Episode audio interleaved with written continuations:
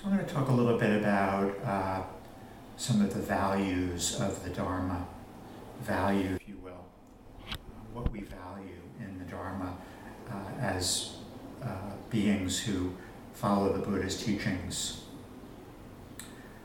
Oftentimes we think about uh, the values that we seek to hold uh, as followers of the Dharma, as uh, followers of the Buddha's path we think about those values in contrast to the values of the world. Uh, sometimes we say, uh, or of the, the, the, predominant culture, or the culture that we live in, sometimes we say that this is a countercultural path.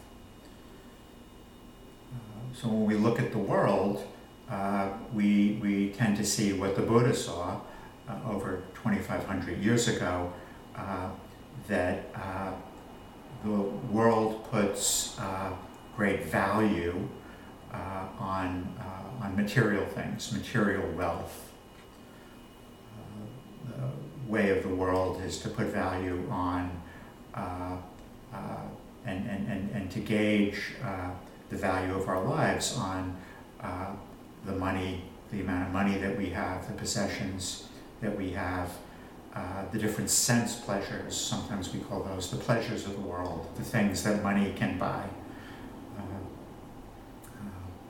And uh, the, the, predominant values of the world uh, uh are concerned with uh, acquisition of material things, of wealth, in uh, support of happiness.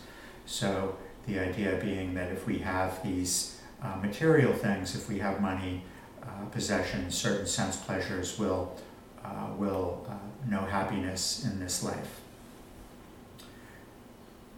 Now, the teachings of the Buddha make it very clear that uh, there's nothing inherently wrong or uh, there's nothing uh, essentially wrong with uh, material things and with money. Uh, in and of itself, there's nothing wrong with these things. But, but, there's always a but, but these things are highly conducive to craving. They're highly clingable. So, uh, you know, when we, when we seek after uh, external wealth, if it's uh, in terms of making money or acquiring material possessions, uh, that looking for happiness in those things is highly conducive, highly, highly conducive to craving and to clinging. So it's very hard. You know, it's very hard uh, to uh, to place value on uh, on material wealth and not to cling. Very hard, very hard to do. Uh, so uh, the looking for happiness in material things, in material wealth, uh, is going to conduce to craving and, uh, and lead to suffering, which means that the heart becomes blocked off. The heart becomes blocked off. So when we place great value on external wealth, uh, the heart becomes blocked off. The heart becomes blocked off, our actions are informed by aversion and desire. So uh, what the Buddha said was that uh, the, the seeking after happiness in the things of the world and material things uh, will be highly conducive to greed. Highly conducive to greed. Uh, and he said that greed is the cause of, of most of the suffering in the world. It pits people against each other. He said it's the cause of hatred and violence and war uh, in the world. So, uh, so these are, you know, these are things for us to, to think about. Uh, uh, you know, the Buddha uh, himself, he looked at the world and this is what he saw. He looked at the world and he saw people uh, in opposition to one another, pitted against one another, fighting over limited resources, like he said, like fish in a little puddle, fighting for the last little bits of water. And then, of course, what he did is he looked in himself and he said, I see this in myself. I see this in myself. I see my own greed. Because that's what we're asked to do, of course, is look within ourselves and see this within ourselves. So the Buddha, of course, was somebody who had a lot of material wealth. He was a prince and uh, uh, he had all the different pleasures of the world that were available to him in his day. And, uh, and he decided to try to find another way of living, to try to find another way of living. He tried to, he decided to uh, follow a spiritual path, that he wanted to follow a spiritual path. Uh, not a material path, but a spiritual path. The path of the Dharma is a spiritual path. Uh, he tried various paths that were available to him in his time. Uh, he found that they didn't really uh, lead him to the kind of happiness uh, that uh, that that he thought he, as a human being, he could find. they didn't, to the extent that I mean, the paths that he tried to follow were about eliminating uh, all forms of, of sensual pleasure and, uh, and uh, the idea being that you know, those are the cause, the bane of our uh, existence. Uh, and he found that just eliminating all forms of sense experience, sensual pleasure, material wealth, uh, didn't work because the mind still had greed in it. And that he realized that as human beings we need a certain degree of pleasure. Uh, he understood that the external pleasures of the world conduce to craving. Uh, so following and looking for, you know, finding pleasure in those things wasn't going to serve him. But what he realized was there was an internal pleasure. Uh, that, that that was that's what solved the problem for him was that he could find this internal pleasure, so he could still have pleasure, he could still have ease. This is a, a very important part of this message, you know, because invariably, if I give a talk like this about uh, the pitfalls and the dangers uh, of external pleasure uh, and material things, uh, we all kind of like, well, I'm not giving up my iPhone, you know, that kind of a thing. Uh, well, the Buddha says you don't have to, you know, you might want to think about it as more of as, as a trade. You're giving up uh, one kind of pleasure for a greater pleasure. So it's not like you have to give up pleasure. It's not like you have to give up pleasure. That was the linchpin that the Buddha came to understand. You don't have to give up pleasure. You're just trading an external pleasure, the pleasure that comes from material things, for an internal pleasure. Uh, that takes time to develop, but uh, that's so integral to this path. So integral to this path. It's one of the things I really, you know, I kind of wanted to draw out more in my book on skillful pleasure, uh, you know, because I think it's such an important factor in uh, in addressing, you know, uh, or in, in thinking about how we might address some of the challenges that we see in the world uh, you know, because because human beings by their nature are going to seek pleasure. You know, the unskillful uh, pursuit of pleasure leads to greed and hatred and all of these terrible things that we see. Uh, but there's a, there's a middle path where we can find pleasure in in inside, inside. So it's such an important element of this aspect of the teaching. So, uh, and, and uh, this, uh, this internal pleasure uh, is part of our uh, inner wealth, inner wealth. So the, the Buddha offers us, the teachings of the Buddha, the Dharma offers us another path, another way of living uh, uh, a way of living in which we, we, we seek to subscribe to a different set of values, a different set of values. Uh, so, as you know, the Thai Ajahns would say, I mean, this is a very basic uh, teaching in, uh, you know, on this path. You know, we learn to trade external wealth for inner wealth, for inner wealth. our task as dharma, as followers of the Dharma, is to cultivate inner wealth. It has to be cultivated, right? It has to be cultivated. Uh, it's, you know, we have this incredible capacity for inner wealth. You know, that's the thing. We have this incredible capacity within us for inner wealth. It's already there. It just has to be cultivated. External wealth, there's a lot of stuff that you have to go through, you know, uh, to get external wealth. And because of our situation in life, you know, if it's our, the, the class that we were born into, or the race, or the gender, it may be very difficult for us to, you know, the odds are against us in terms of cultivating uh, external wealth. Uh, internal wealth, it's all right there. You know, it's all right there. We have this capacity. Uh, the Buddha spoke to this. Uh, he said that uh, he uses this beautiful metaphor of the, the, uh, the rivers in the ocean. He said, just as whatever great rivers there are, such as the Ganges, the Yamuna, the Aciravati, the Sarabhu, and the Mahi, on reaching the ocean give up their former names and is classed simply as ocean.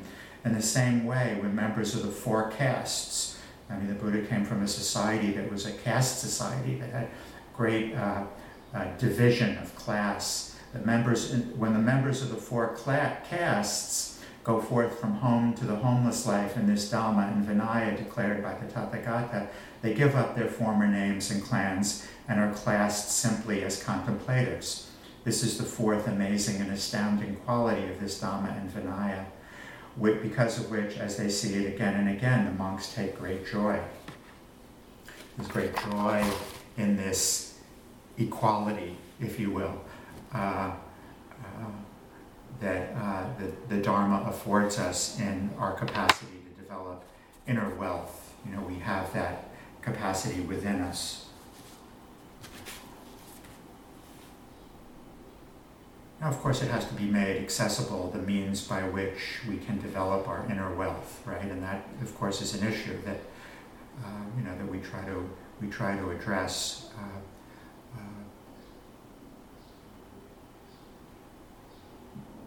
when we talk about this quality of inner wealth, uh, you know, it's really, it's really, uh, it's really quite simple. It, you know, this we're talking about our goodness, right? So uh, when we talk about our goodness, we're talking about our our capacity for generosity, our capacity for non-greed. So as Dharma students, as followers of the Dharma, uh, instead of uh, uh, seeking to get and engaging in activities that conduce to greed, we uh, place value on, uh, on giving, on generosity. And this is, this is the, you know, the, the first and uh, form of our, uh, of, our, uh, of our inner wealth. So we place value on generosity. We place value in terms of developing inner wealth on practicing non-harming. Right? I mean, these again are very countercultural qualities. You know, these are the, these are the things that we emphasize: generosity, the practice of non-harming, the development of the paramis, of generosity and ethical conduct and renunciation and truthfulness, patience, equanimity, effort and persistence our inner wealth, as I've already alluded to, our goodness is found in our meditation. You know, and these qualities of meditation that we develop. So these qualities of ease, tranquility, of equanimity, of composure, you know, these are important elements of our goodness that we seek to develop in meditation and bring into the world. So, you know, you want to be somebody who uh, uh, you know, has an effect on the world, be somebody who practices generosity, practices non-harming, and you know we don't tend to think of this so much. Uh, you might have more some sense of it maybe within a family structure or a structure with friendship, but be somebody who uh, brings these qualities of ease, tranquility, composure into the world. And the world's a very frenetic place with a lot of agitation and people yelling and screaming at each other and, you know, all kinds of histrionics, and people are very agitated. It's a very agitated place. It's a very agitated place. Yeah. So, you know, we learn to bring these qualities of tranquility and composure. We develop. This is our inner wealth. This is our inner wealth. The seeking after external wealth creates tremendous agitation. You know, in developing our inner wealth, we're cultivating these qualities of ease, tranquility, and equanimity. So there's generosity, non-harming, parami, meditation, ease, tranquility, equanimity, wisdom, compassion, loving kindness. This is our inner wealth. You know, our loving kindness, our metta that we're cultivating, of course, uh, you know, becomes truly uh, an expression of our inner wealth when it's loving kindness for all beings, right? You know, loving kindness isn't really loving kindness unless it's loving kindness for all beings, you know, which is again very countercultural, you know. You know, I love these people and the rest, you know, I'm sort of indifferent to, and then there's a lot of people I hate. Mm-hmm. Yeah. In cultivating our inner wealth, we're, we're cultivating loving kindness for all beings, all beings without exception, a limitless heart, a limitless heart. Think about if everybody did this, right? I always say, if everybody did like one of these things, what a different world it would be. So, as followers of the Dharma, we cultivate inner wealth, inner wealth. That's our focus. You know, so there's, you know, so there's, uh, you know, it, there's a very purposeful understanding of there being uh, a choice or a dichotomy here. You know, I can cultivate external wealth or I can cultivate internal wealth. I mean, it's not an either or, but, but it's always a choice, right? And it's like, what kind of person are you going to be? You know? Uh, you know, what's, what's, what's, what's really important? You know? What's our priority? You know? So, the teachings of the Buddha would suggest that we find happiness in this life in cultivating inner wealth, in cultivating it and then expressing it in the world, expressing our goodness in the world. It's not enough just to cultivate it, but we have to express it in the world.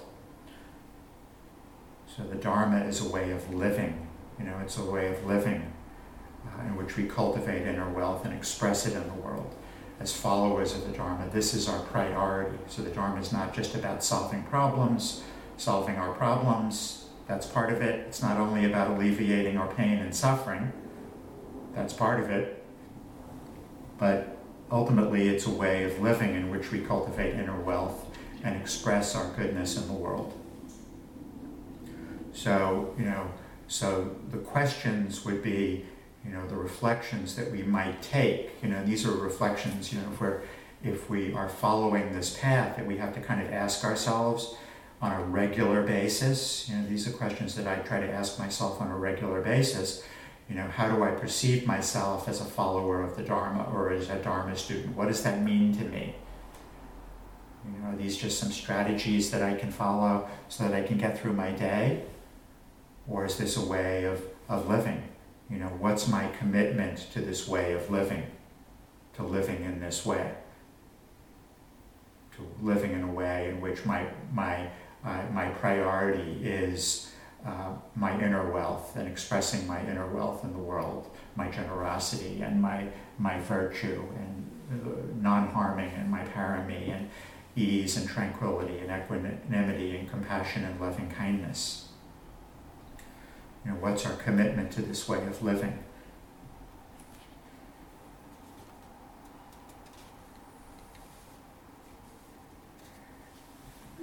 The last piece that I'll, I'll, I'll talk about here, and then we can talk a little bit about our practice, is uh, do we carry this message with us? do we carry this message with us into the world? Or how can we carry this message with us?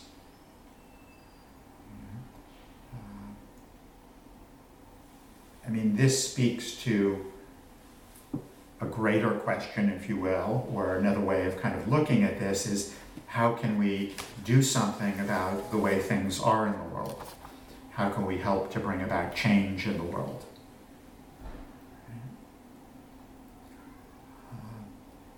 You know, the world, I don't have to tell it, tell you all, the world has a lot of problems. And there's a tremendous amount of suffering in the world. Uh, in this country where I'm sitting now, profound, profound problems and difficulties. Uh, what I have come to understand uh, and what I believe, I mean, believe is kind of a funny word, uh, you know, is that the Dharma as a way of living offers a way out for human beings. Uh, it's a way of solving the problems of the world, you know. Uh, you know, we're talking about a spiritual solution. You know, the Dharma really offers a spiritual solution. I mean, this is sort of my own, you know, uh, bias, if you will. Uh, you know, probably was the Buddha's bias too, is that you know the way out of our difficulties is is you know is by finding a spiritual solution.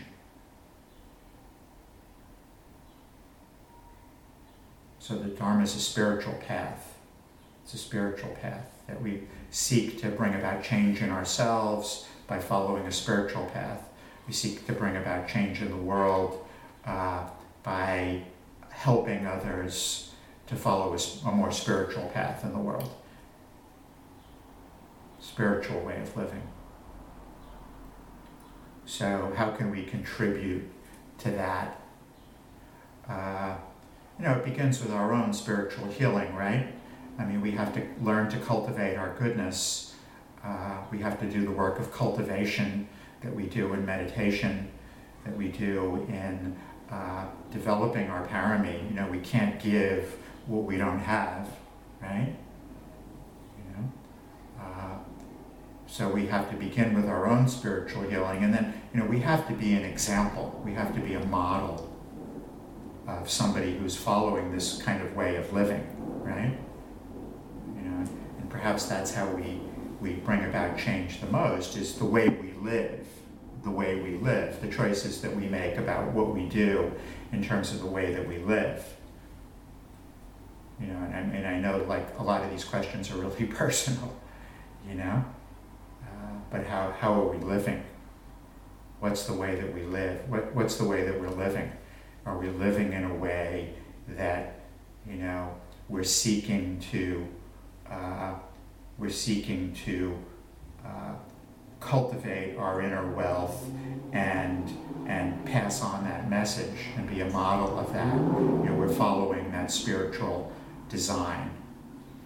You know, and you know, it may be easy to say, or it may be, it may be, we could say, well, it's easy for you to say you're a meditation teacher, you know?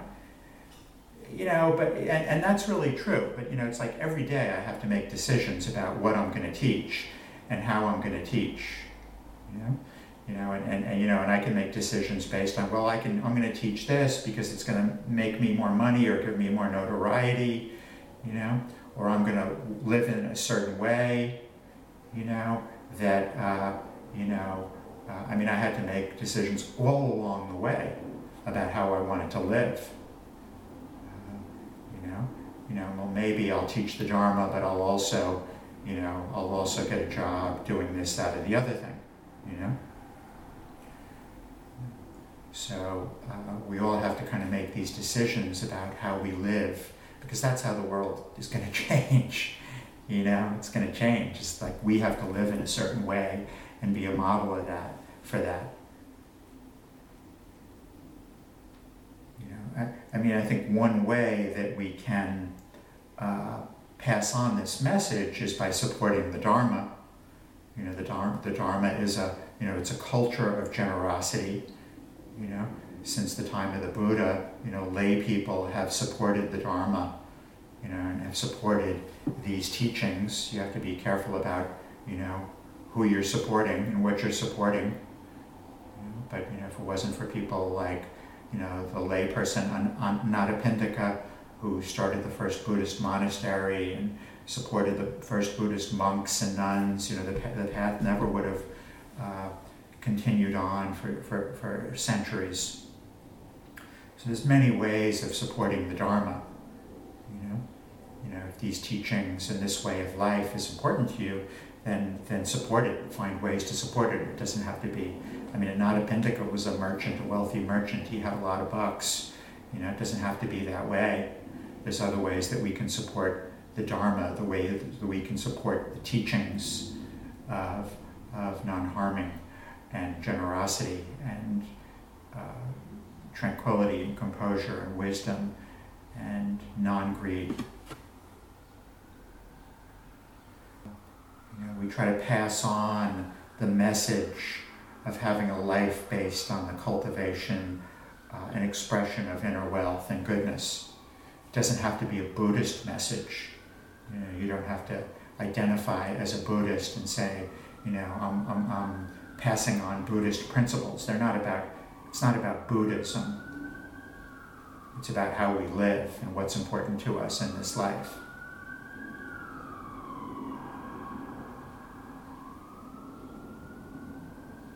I mean, I, you know, I mean, you know, probably the people who have the biggest responsibilities for this, I don't want to put any undue pressure. you've got enough pressure already as parents. It's like, what are you going to teach your children? You know? I mean, I talked about this on retreat, you know, that the, the principles that I really learned in terms of generosity and living a life of generosity and helping others, I learned from my mother, you know, you know, who was a school teacher, you know, and said, do good in the world, try to help other people. You know, she wasn't that concerned with me making a lot of money. Damn her, you know. Uh, you know, you know, she passed on those principles to me. Not so much in what she said, but in how she how she lived, you know, how she lived and what was important to her. I haven't, I haven't taught meditation to kids in a long time, but when I, I, I took, for many years I did. Uh, there may even be a few people here who taught some of those classes in, in downtown meditation community. We had uh, a bunch of the folks in the group would go into some of the schools, mostly in the East Village. Some high school, there was a high school we went into, and some other schools, and you know, when I would teach the kids, you know, you know, and I would teach second graders, third graders, yeah, I teach them meditation, but you know, it's like you know, pretty hard for them to sit still for more than a few minutes, you know. But but what I really em- you know, to make an em- emphasize with them is teaching them the values that we're talking about, teaching them about generosity and non-harming, and and kindness and love and compassion. You know, kids get that right away, you know kids understand that truthfulness. You know, uh, you know, it's sometime between being a kid, you know, and being an adolescent and adult. You know, we lose a lot of that, right? So, but there's all different ways and all levels of the culture where we can, you know, carry the message of, of generosity and non-harming and the cultivation of inner wealth, as opposed to the cultivation of external wealth because that's kind of what this is, talk is about in terms of being food for thought. But it's so central, you know, to, to, to what the Buddha taught, right? But for a variety of reasons, it kind of gets, you know, it's, it's, it's, you know, it's, it's like the baby literally getting thrown out, you know, and, and the bathwater being left behind, you know. But it's, it's like can be a very, very tender subject to kind of talk about, you know, and, and you know, in a highly materialistic culture that we live in, particularly particularly in America, where it's you know it's like off the charts, right?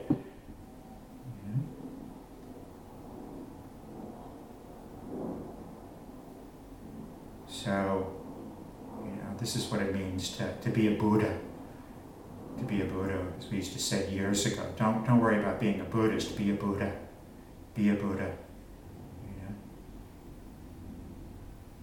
I mean, these, you know, it's, it's hard to live in a countercultural way. Believe me, as somebody who's done that for several decades, I, I can I can attest to that. You know, but there's a great joy in it. There's a great happiness in it. There's a great happiness in it. I wouldn't trade it for anything. So the Buddha's uh, path is an invitation to, to, to a life well lived, you know, to a life of meaning, to a life of value, to a life that can, uh, that can uh, bring us a happiness of heart, you know, in which we can, you know, be in this world and, uh, and, uh, and, you know, and make a difference and, and, and find great joy in that effort, you know, and if, and if we can't, at least we're making the effort, right? You know, we're, we're making the effort, we're trying. So, uh, so I thank you guys for your time. Uh, we'll end there and uh, maybe just close our eyes just for a second.